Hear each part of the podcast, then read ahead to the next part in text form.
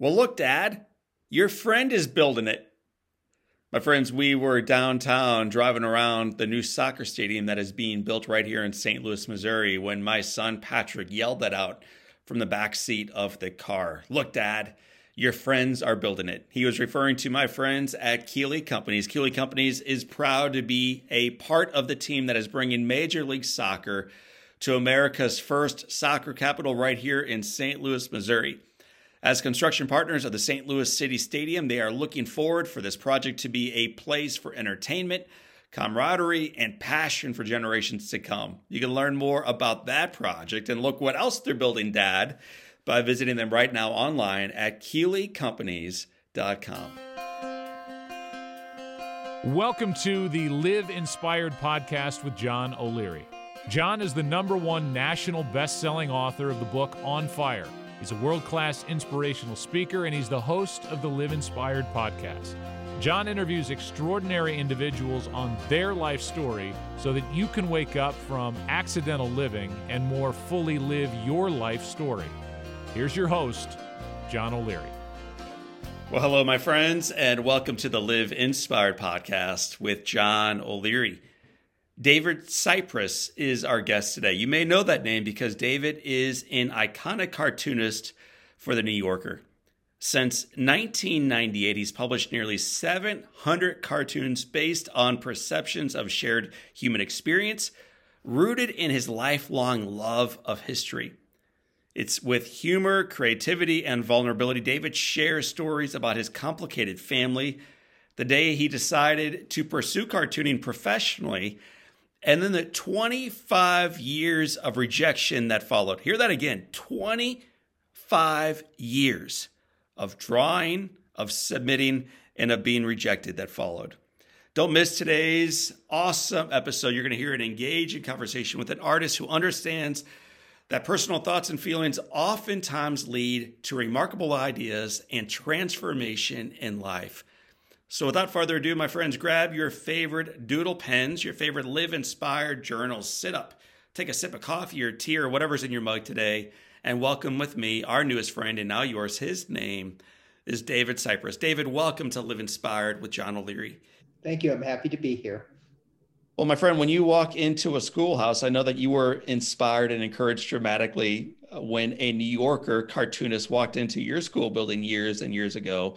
But when you walk into one, or you walk into a grocery store, you walk into a cocktail party, and someone says, What do you do for a living? How do you respond to that? With a big smile on my face, I tell them I'm a cartoonist. It's a joyful thing for me to be able to say I have this incredibly fun career. And I never fail to get a smile from people. The people I'm in contact with are familiar with the New Yorker magazine, and, and everybody says, Oh, what I love most are the cartoons. So let's go back not only to the New Yorker, but uh, even before that. We're going to back the train all the way up to January 16th. I think the year is 1947. Correct. The man I have in front of me was born then, but the picture that graces your book is not of the day you were born. It's of maybe six or so years later, apparently on a Sunday. How do you know it's a Sunday and who's on the front of that book?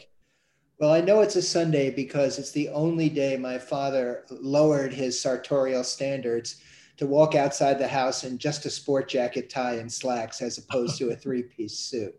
So that's how I know that it was a Sunday. In the picture, my father, my sister, my mother, and myself.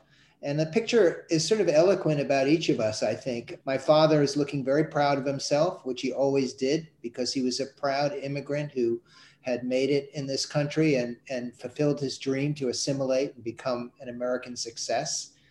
My mother has a delightful smile on her face because she, at least publicly, always smiled and always enjoyed everything. My sister looks a little grim. Her smile is a little scary to me because the, the story of my sister is a little scary. And then there's me in the front pointing my toy six gun right at the camera and I wore those toy six guns all the time when I was that age. In another time when parents didn't have a problem with that or anybody else did. You mentioned that your parents are both from immigrant families coming from the, the Soviet Union. I think your father originated from Ukraine, made the journey over in 1914. talk about what you knew about your dad growing up, not, not about what he did for a living, but what did you know about his past? You touch on something that's a theme in the book, which is my perpetual frustration, my inability to get my father to talk about that experience. And that's not unusual, I've discovered from men, especially of that generation, who, like my father, wanted the past to kind of disappear. They, my father sort of wanted to act as if he had sprung from the soil in Central Park as opposed to the soil in the in the Ukraine. He frustrated me and he would not answer questions about it.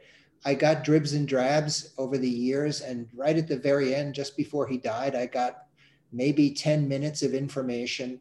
So I know very little. I do know that he was born in a shtetl in Ukraine, about 150 miles southwest of Kiev, Kiev. Mm and went across the continent in a, in a horse cart and then a train, leaving at a time just months before the outbreak of the First World War.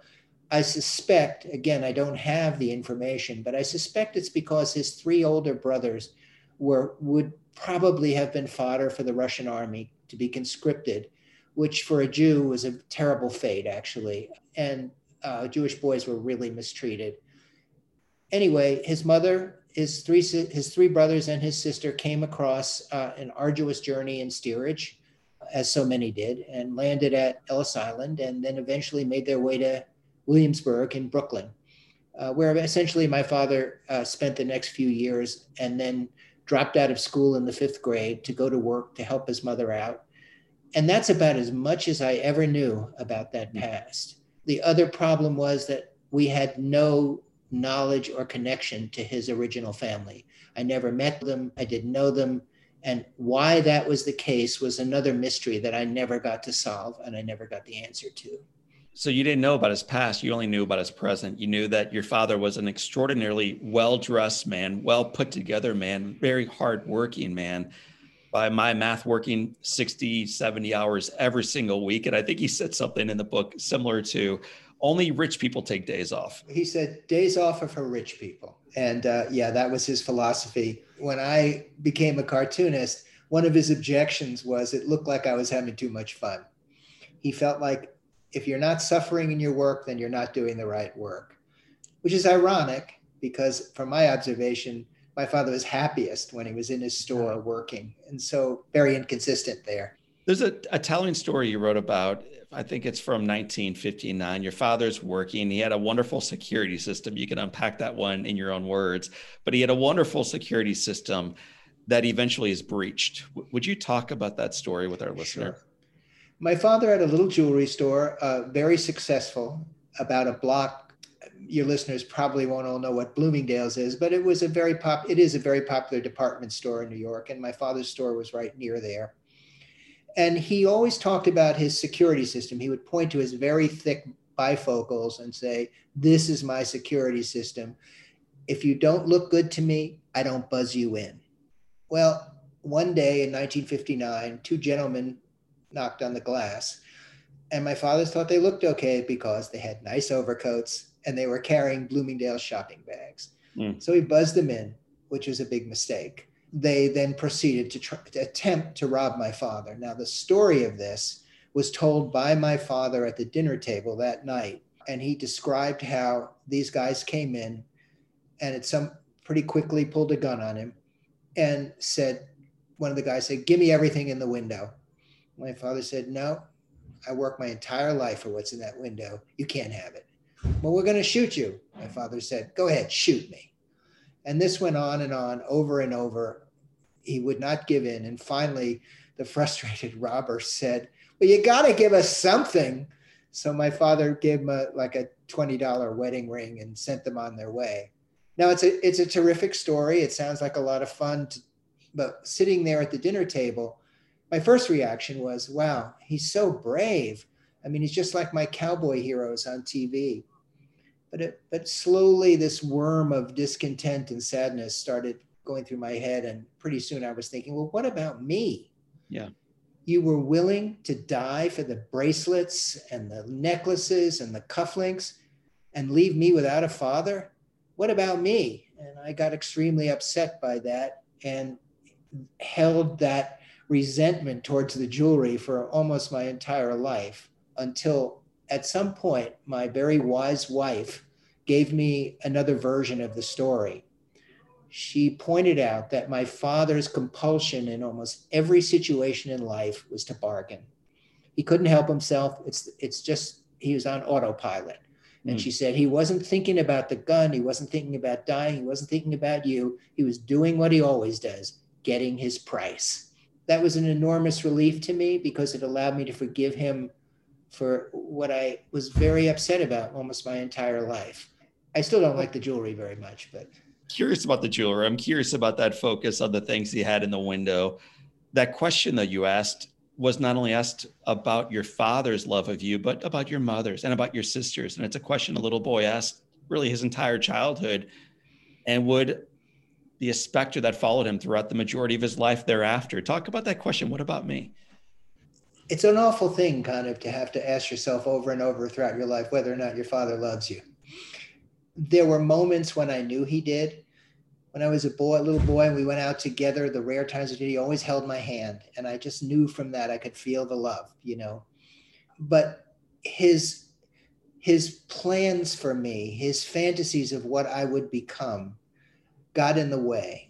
I never felt like I could be myself, that I was being loved for myself, maybe that I would only be loved if I followed the plan. And that led to some pretty awful confrontations uh, one in particular that was quite devastating for me. Eh, but as I, one of the wonderful things about writing this book is that I now feel closer to all three of them my father, and my mother, and my sister. And I understand that my father really did love me. He was doing his best. We'll talk about that confrontation that I think you're referencing here in a moment. You were a gifted student. You went to a wonderful grade school, elementary school. In high school, though, I want to call this out.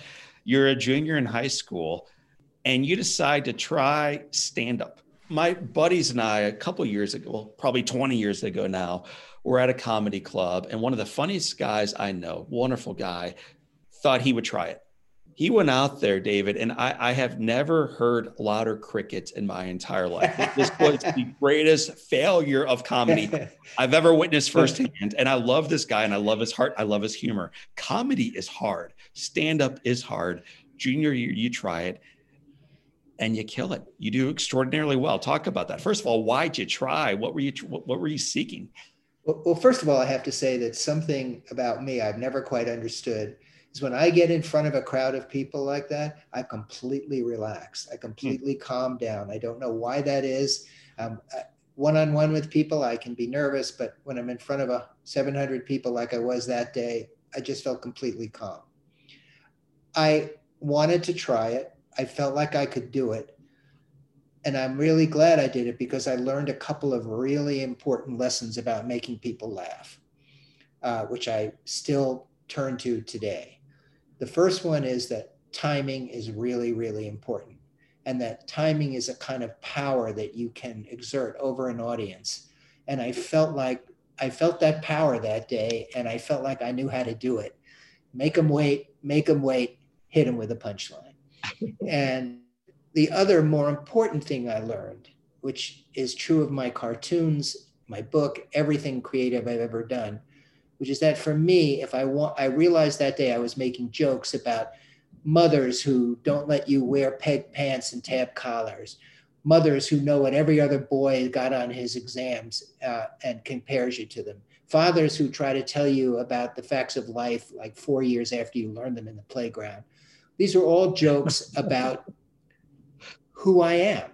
And I suddenly realized the, the, my classmates and schoolmates were laughing like crazy. And I realized all I would ever have to do to find humor was to look in the mirror and think about the things that personally matter to me mm. and make jokes about them. And they would connect with an audience. And those are the two things I learned that day that have carried me through my cartooning ever since. Mm there's a spiritual writer named Henri Nouwen who wrote that what is most sacred and personal is most universal.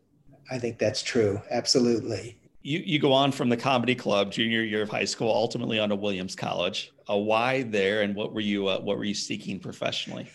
Well, I, I've never told this before, but my high school was incredibly competitive.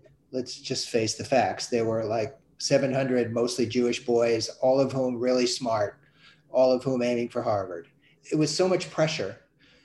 In ninth grade, we were already given a course in how to conduct yourself in a college interview. So that the pressure to, you know, was building and building. And the my mother went in to see the college advisor, and he said, you know, David, David wouldn't do well at a big school. He's, too many insecurities. He'd be really good at a small school. I suggest Williams. So that's where my, mother came home and said, That's where you're going. And so that she made me, of course, apply to 11 other schools. But uh, when I got into Williams, that's where we decided to go, which I'm very happy about because it is a fantastic school. To have most 10 people in a classroom all the way through school was a great experience. Only one problem with Williams College. Same with my high school. They were all male. Uh, I never had a, a male classmate or a male professor in all my years in, in, in those schools, which caused some problems in the future. So, but uh, yeah, I wound up there and I studied history. I'd always been loved history, almost as I love much as I love making cartoons. And I studied history there. And uh, when I graduated, I went on to Harvard to graduate school to study Russian history. What, what a great pivot. So from Williams into Harvard, into the first semester, and into this, I think, a pivotal story for you and a moment in your life.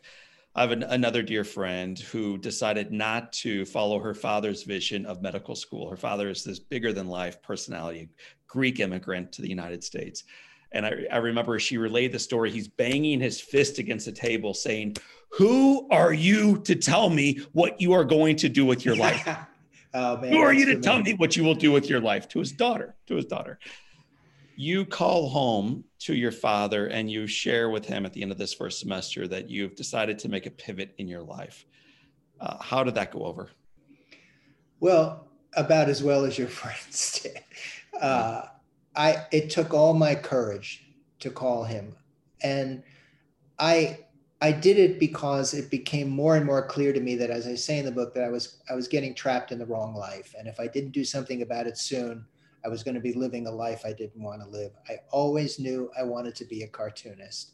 When I told my father, ultimately that I had dropped out, uh, what I got back was fierce anger, first bargaining, offered me a car to go back, offered me some money to go back. I still said no because I knew that my life was on the line, basically. And finally, my father said, You know, we get with the world class education we gave you, this is how you repay us. I kept refusing and refusing. And then I got angry and tearful. And then my father cursed me and hung up the phone. And at that moment, I felt a kind of devastation I'd never felt before. I never understood how much his approval had meant to me and how alone and scared I felt without it. I was in Harvard Square and I got on my bicycle and I uh, went to this steep street that leads down into uh, Harvard Square.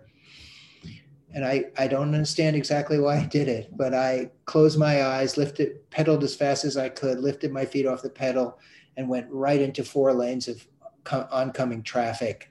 Brakes screeched, people screamed. I hit the curb, I landed on my butt on the other side.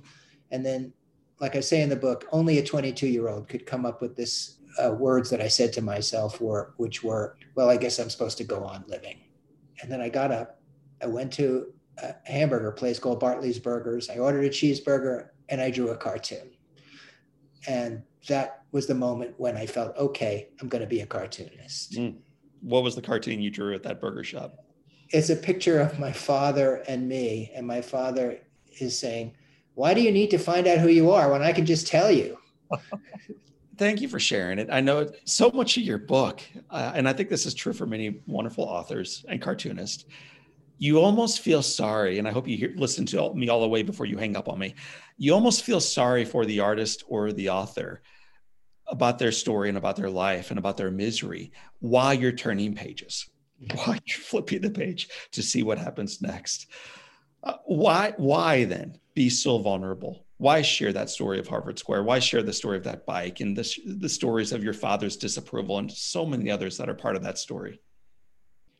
I never sat down and said, well, I'm going to be really vulnerable right now and write these stories. These are the stories that have been rattling around in my head, and I felt like I wanted to get them down in paper. And my wife will tell you discretion is not one of my virtues anyway. I, I never had a second thought. And, and all part of it is that I've done thousands and thousands of cartoons over 50 years, and a large majority of them are just as revealing as my book. Uh, they, there may be a joke that disguises it a little, but they're almost all about me, about what I'm afraid of, what makes me anxious, what worries me, what makes me angry. And so writing the book didn't seem that much of a journey away from what I'd always done. I don't know how else to express myself, actually. I really don't. Well, in 1969, you weren't a successful published author or artist. You were eating burgers by yourself with a flat tire on your bike, drawing a picture that no one's going to buy. What were some of the jobs you did in the early days before you started becoming a little bit more successful as an artist? Well, I did. There weren't very many of them. The only one that I really stuck out for any period of time was uh, working in a bookstore in and then in a library in in in Boston. I did I was a cartoon in the book of just describe my my problem with jobs. Uh, it's two got young guys walking down the street, and the other one one of them's complaining. My boss is always telling me what to do, and I I had a problem with authority, uh, understandably after the experiences with my father. So at some point, I thought screw it. I'm just going to do these cartoons and see if I can start making a living. And honestly, it, it, didn't take too long. I mean, I wouldn't call it a living today, but back in the 70s, I was living in Boston. People were generous, had lots of friends. So we were able to support each other. And pretty soon I, I did what I've been doing to this day, just being a cartoonist in order to make a living you gave a, a talk at your college a couple, uh, maybe about a decade ago now, and you began with this picture of uh, another artist, I believe from the New Yorker, drawing a beautiful cartoon of probably of the Renaissance. And it's this beautiful painter, beautiful painting that he's just finished, holding the the, the little uh, instrument in his hand, turning around to a friend, and below the painting are the words. Uh, no, I never thought about writing funny little words below these. So, something uh, to that effect. Yeah, I, I never, I never thought of writing a funny little caption. Correct. Yeah. So, for cartoonist, is it hard as an artist to recognize that what you do is art? Well, that's a that's a loaded question. I mean, in a way, I think cartoonists are very proud that they what they do is art. On the other hand, if any artist has an ear for the pompous, self-important stuff, it's cartoonists. And so at least in my case, I try not to take myself too seriously that way. I did I did have a 20 year career as a quote unquote serious artist. I made sculpture, uh, which I ultimately stopped doing. I had started in a weird way. I thought, well, it, my father might approve of the fact if I do something serious art wise. So I tried it. I did pretty well, but the problem was it's really hard to get your sense of humor into pieces of sculpture. And humor has always been my go to place. So that didn't last very long. So you've been doing this now, like you said, for decades and decades. Where, where do you find the inspiration to create the work? I have something I think of as my cartoon brain. I have my regular brain and my cartoon brain. And my cartoon brain's on pretty much all the time. And it's not so much finding inspiration as it is listening, being aware on some level all the time for something that could be a cartoon, something that's funny. That's part of it. Another part is it's just a question of examining my life, my experiences. Like I said before, that the feelings that certain things uh, bring up for me. And that's a, that's almost a kind of meditation that I do when I come to my studio. I sort of open myself up for possibilities. What's wonderful about that is whatever you're focusing on that day, it's often something completely different that pops into your head, uh, which is a wonderful feeling. The inspiration is also has to do with the joy that I experience every time I have a terrific cartoon idea. Uh, that moment of realization is just utter pure joy for me, mm. and that keeps me connected to my work all the time. So there's a lot of questions from that. What what makes a terrific cartoon? A really good cartoon f- for me is a combination of something really familiar and something unfamiliar. You give people something that surprises them and makes them laugh, but at the same time, there's some part of them is saying, I, I thought of that too. And it's in that moment of recognition that the humor really lies. Um, I think that's for me what makes a really great cartoon is a cartoon I do where my audience connects to me through humor with something I'm feeling and experiencing that they've also experienced, but they never thought of seeing it in a funny little drawing like it is right in front of them. That that's my idea of a, of a really good cartoon. At, at this point in your career, do you draw and create because it just it interests you, or are you still creating for the audience? Like when you when you come up with an idea, are you hoping that O'Leary sees it in the New Yorker? Or is it just an idea that you need to share with the world? And whether anybody sees it or not, eh, that's not the point. I want to create something cool today. I honestly have never thought about the audience when I'm making a cartoon. Uh, again, it's a it's a self-regarding operation for me. I I I don't think about anything. What what's been so incredible to me is that what makes me laugh also makes other people laugh. So I don't really have to think about them at all. All I have to do is make myself laugh. I have to come up with something that that tickles me. It has been pretty consistent over 50 years that if it tickles me, it's going to tickle the reader. And so that's that's my approach. Just never think about the audience. How many will you create in the course of a week? For my magazine, The New Yorker, the, the way it works is the cartoonist hands in what we call roughs, which are just rough sketches of ideas. Uh, for a lot of the time, they insist on 10 to 15 ideas a week, in large part because that you need to constantly prove to them that you can do it. Uh, and so if you add that up, let's say 10 ideas a week, that's a lot of cartoons in the course of the year and a lot of rejection because out of all those hundreds of cartoons, if I sell 25, in a year, I'm doing really, really well. Uh, so my, you can see behind me, those are some of my file cabinets chock full of rejected cartoons. I, I want to talk about those rejected cartoons. Even the way you began answering the question a moment ago, you said, My magazine, The New Yorker, my magazine. Well, gosh, for two and a half decades, it certainly was not. For 25 years, David, you, you submitted weekly weekly proposals, re- weekly artwork, and weekly you heard back, no, thank you. Can you can you talk about can you talk about handling rejection?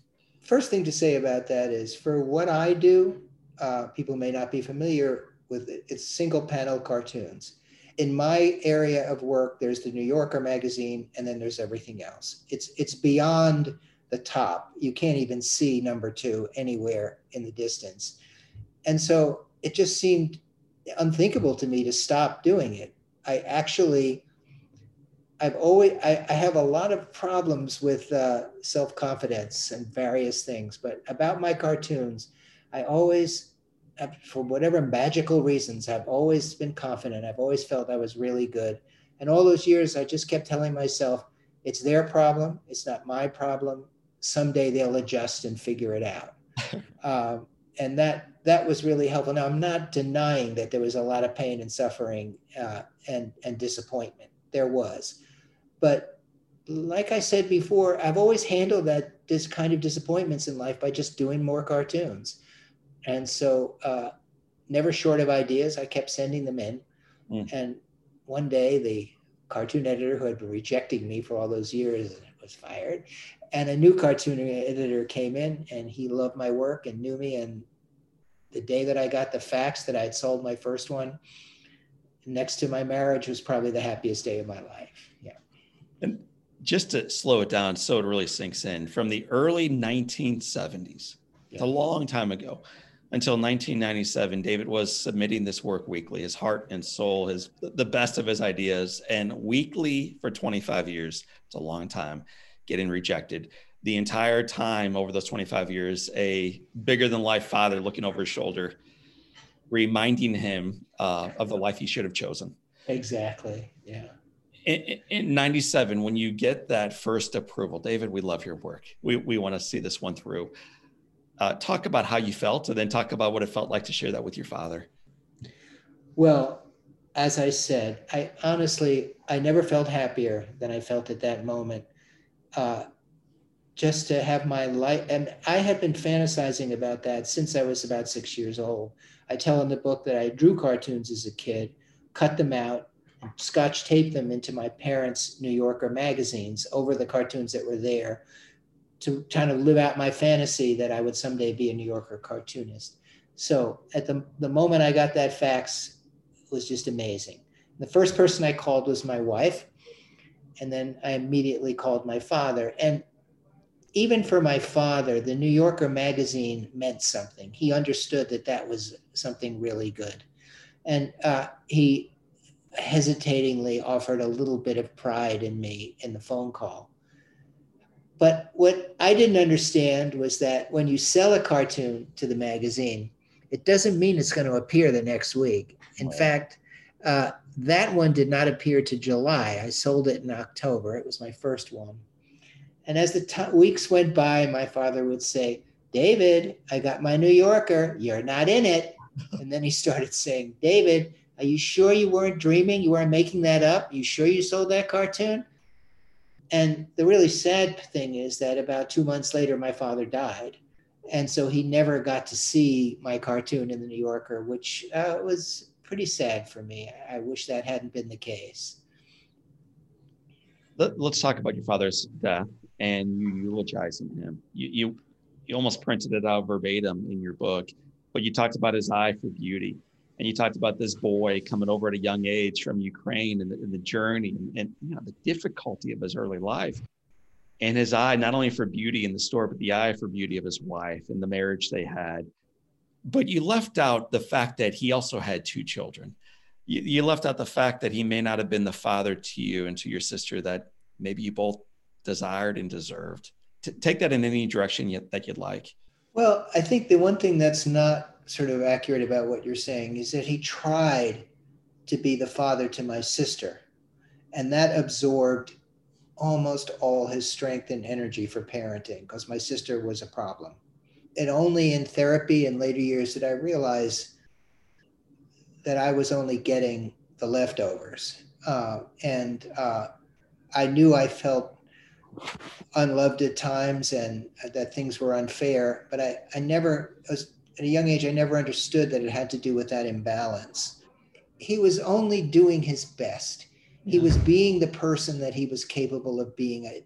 Honestly, that's what I, I realized writing this book that I never really understood before. That given who he was, where he came from, and the challenges and difficulties he had ex- experienced in his life by taking certain risks, were the things that guided him when he tried to take care of me and prevent me from taking the same kind of risks and and not experiencing the bad stuff that he had experienced. To me, that just felt like control. My whole life felt like he had a version of me he wanted, and he he wasn't going to let go of it.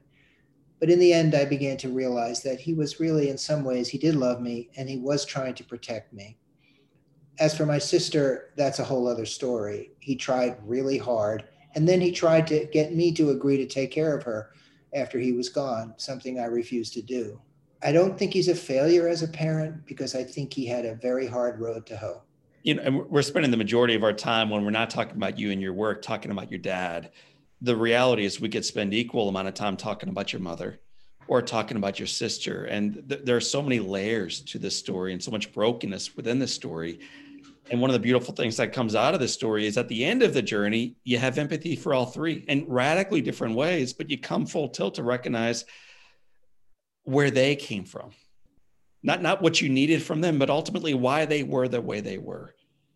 And in fact, I think you sum it up brilliantly in a cartoon near the end of the book. You're walking on a, in fact, all your cartoons, they're auto, autobiographies. They're all you yeah, you picture you know other folks in the in these works, but you I feel you are part of all of these cartoons and images. There's a couple walking on the beach, and uh, I'll let you sh- describe where they are, where the sun is, and what the what the inscription is below it. I don't remember the exact caption. Getting to a point in my life where that stuff's hard to, but I'll try. My wife and I were in Montauk on Long Island uh, on the beach, trying to recover from the death of my sister. I had raised a lot of questions about, well, my sister's death raised a lot of questions about feeling like life was worth living. Yeah. And uh, the cartoon is me and my wife walking on the beach, and I'm saying, I think I say, okay, Stephanie, you win. Life is worth living. Something like that. I, I don't have the exact caption, but it was about, it was so weird because the cartoon was published in the magazine the very week that this hmm. awful thing happened with my sister. I had no idea the two were connected until I saw it a week later and shared it with my wife. Yeah, that that is my most intensely personal cartoon, I have to say. And the timing of it after the death by suicide of your sister and the pain that led her to that and everything else and here you and your wife are having this conversation truly around life and death and the meaning behind it all on the beach and the New Yorker prints that by pure coincidence or or divine intervention on that very day. It's a beautiful, it's a beautiful uh, summary, I think, to your life. This lady on the beach with you, her name's not Stephanie though in real life. It is Jenny. Yeah, uh, she's not from New York or the or Ukraine. She's from Alabama. That's right. I, I love Jenny. She's not the central figure in this book. She's certainly the central figure in your life so I have a couple questions around Jenny. The, the, first is, what was it about her that you were first drawn to? Well, she's beautiful. Uh, don't, I'm not just saying that because she may listen to this podcast. Uh, yeah, a minute I and you know it's one of those things. A minute I laid eyes on her, I thought this is the one hmm. because she's so smart and so accomplished and so kind and so wise all at the same time.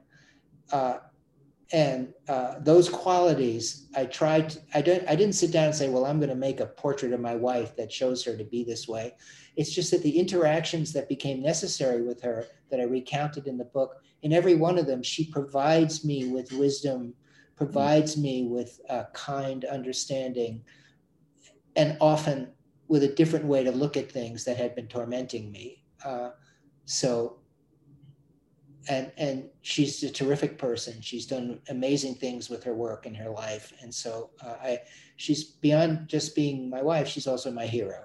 Wow, so, what a beautiful yeah. what a beautiful expression. And uh, speaking of expressions, I think she's filled with them. So I'm, I'm gonna I'm gonna quote back to you three what I call Jennyisms. Okay.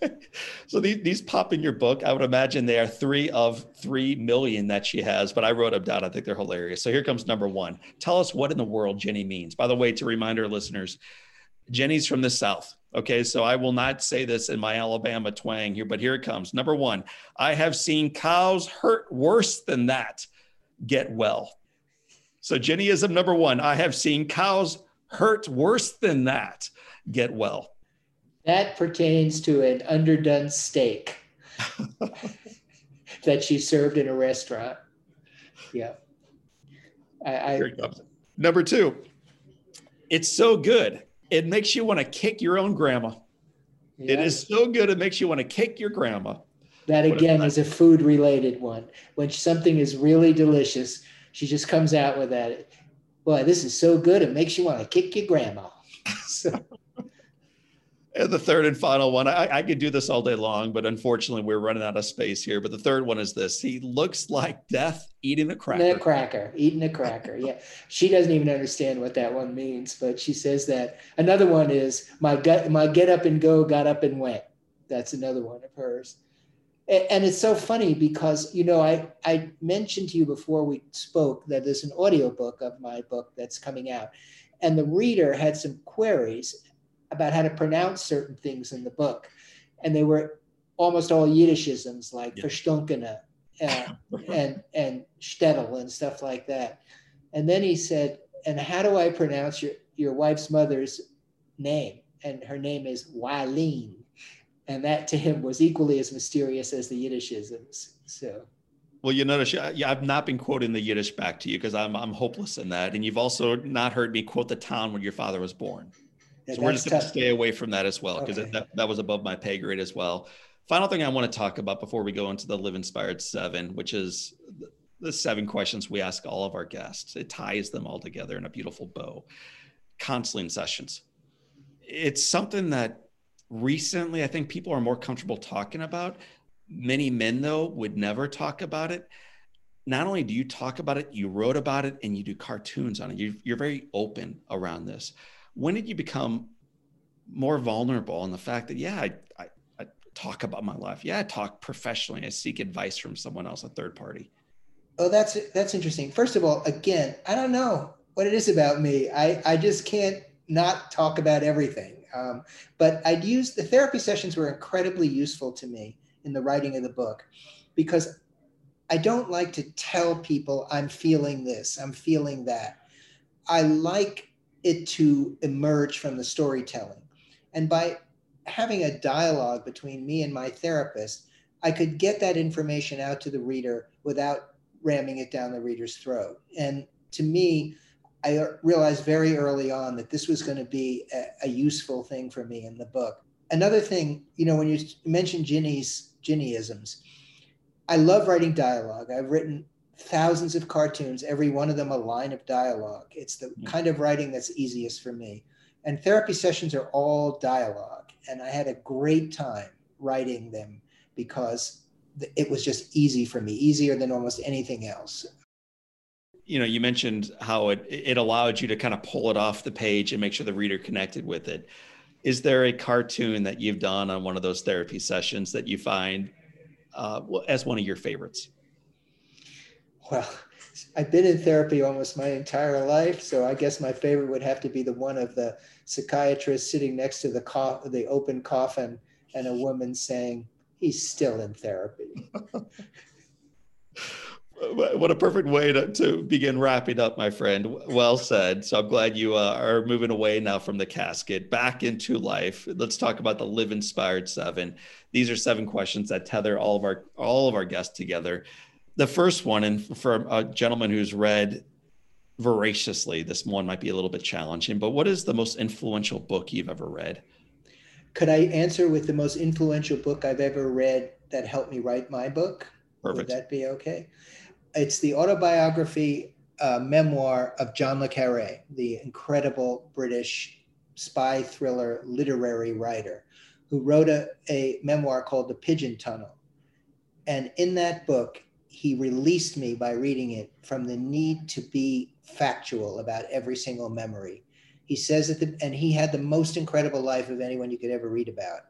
And he said at the beginning i'm not sure everything in here is true but it, they are the stories i've been telling myself my whole life. And so there's a truth in that that's more important than any fact checkable truth. And that book is really really important to me for that mm. reason.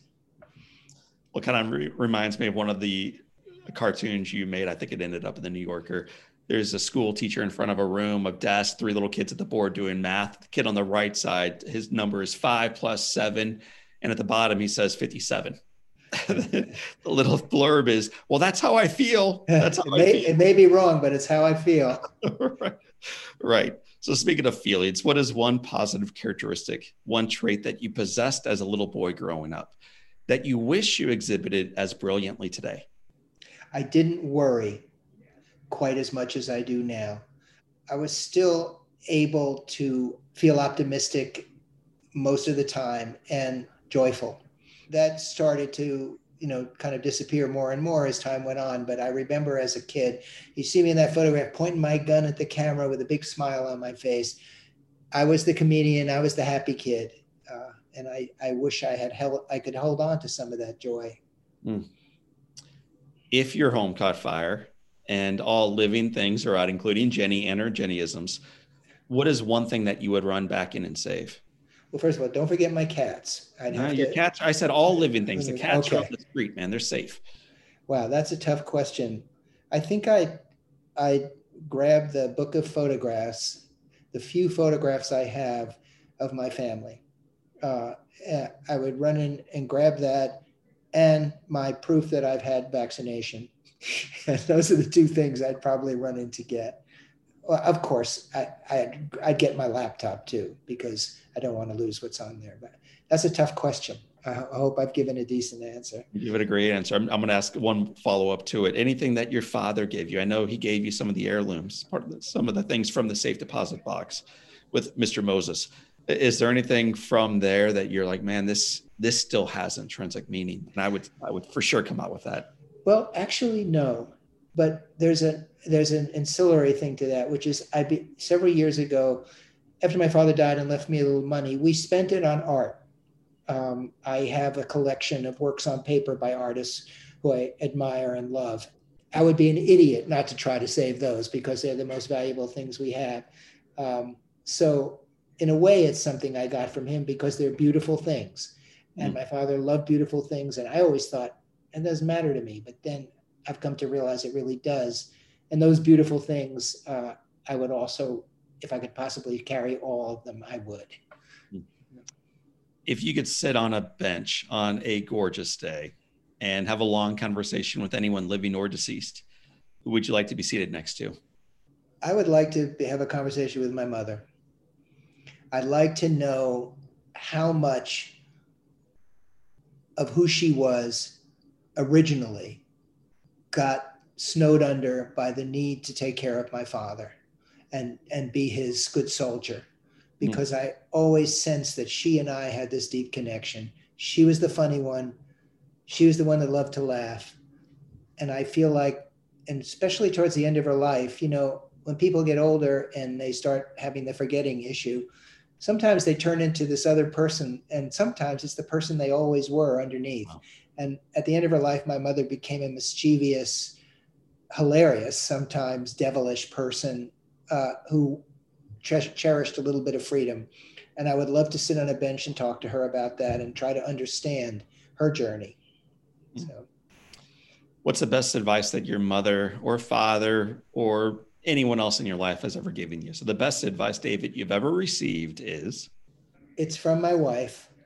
And it's just basically, we're all going to die someday, and bad things are going to happen. And so why in the world would you waste time worrying about stuff that hasn't even happened? Now, try to just enjoy yourself a little more. So, I think I've seen a couple of your cartoons representing that uh, yeah. that idea. What advice would you give your 20 year old self? Hang in there, kid. It'll get better. It'll get better. Uh, the world isn't going to end anytime soon just because you try to do what you really want to do. Just hang in there and it, will get better. Mm. David Sipress, author, comedian, artist, friend, uh, husband. It has been said that all great people can have their lives summed up in one sentence. How would you like your one sentence to read? David was an artist who spent his life trying to be a creative person and at the same time trying to be a good person, a kind person, and a generous person, failing often, but always with his eye on that as his goal. Mm. Creative, kind, generous, failing forward. David, I, I want to thank you for creating work that inspires, that renews hope, that reveals truth, and that reminds us that in spite of the hardship we all face, better days are in front of us. Thank you, John. I really enjoyed this this talk with you. Where, where can we learn more about the book that you have recently published? Uh, it's called What's So Funny, a cartoonist memoir. It's available everywhere. It got a wonderful review in the New York Times recently. Uh, and my hope is that if readers do want to buy the book, go to an independent bookstore because they need your they need your support. My friends, that voice you just heard was David Sipress. Mine is John O'Leary, and today is your day. Live inspired. Well, my friends, as you know by now, I always try to pull one specific takeaway from a conversation so that I, and hopefully we, can implement it today and lead to a fulfilling, inspired life going forward. I leave today's conversation with David Sipress with the importance of using humor, creativity, and vulnerability. Vulnerability, you heard that a lot during this conversation, to overcome difficult circumstances or during challenging seasons.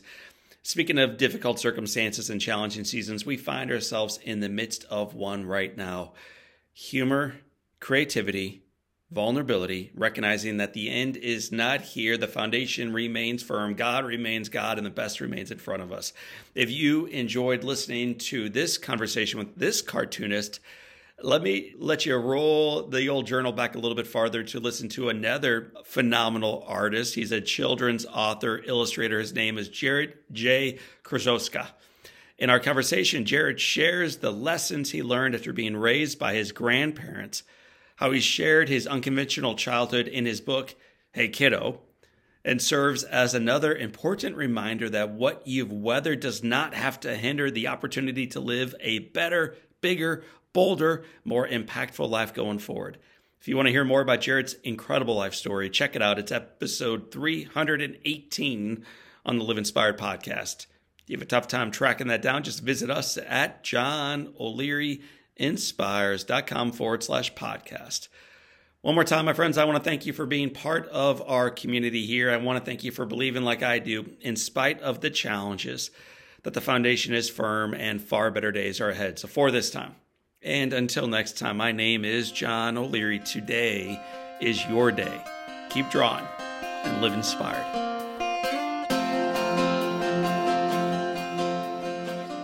Well, Keeley Company's culture sets them apart, and their people live out the unique culture every single day. Perhaps it's best seen through their philanthropic foundation called Keeley Cares. It was built on a passion for giving of their time, their talent, and their treasure to help improve the communities in which they live and where they work. We're so excited that they were named one of the top corporate philanthropists by the St. Louis Business Journal for 2021. You can learn more about Keeley Cares by visiting them online at keeleycompanies.com.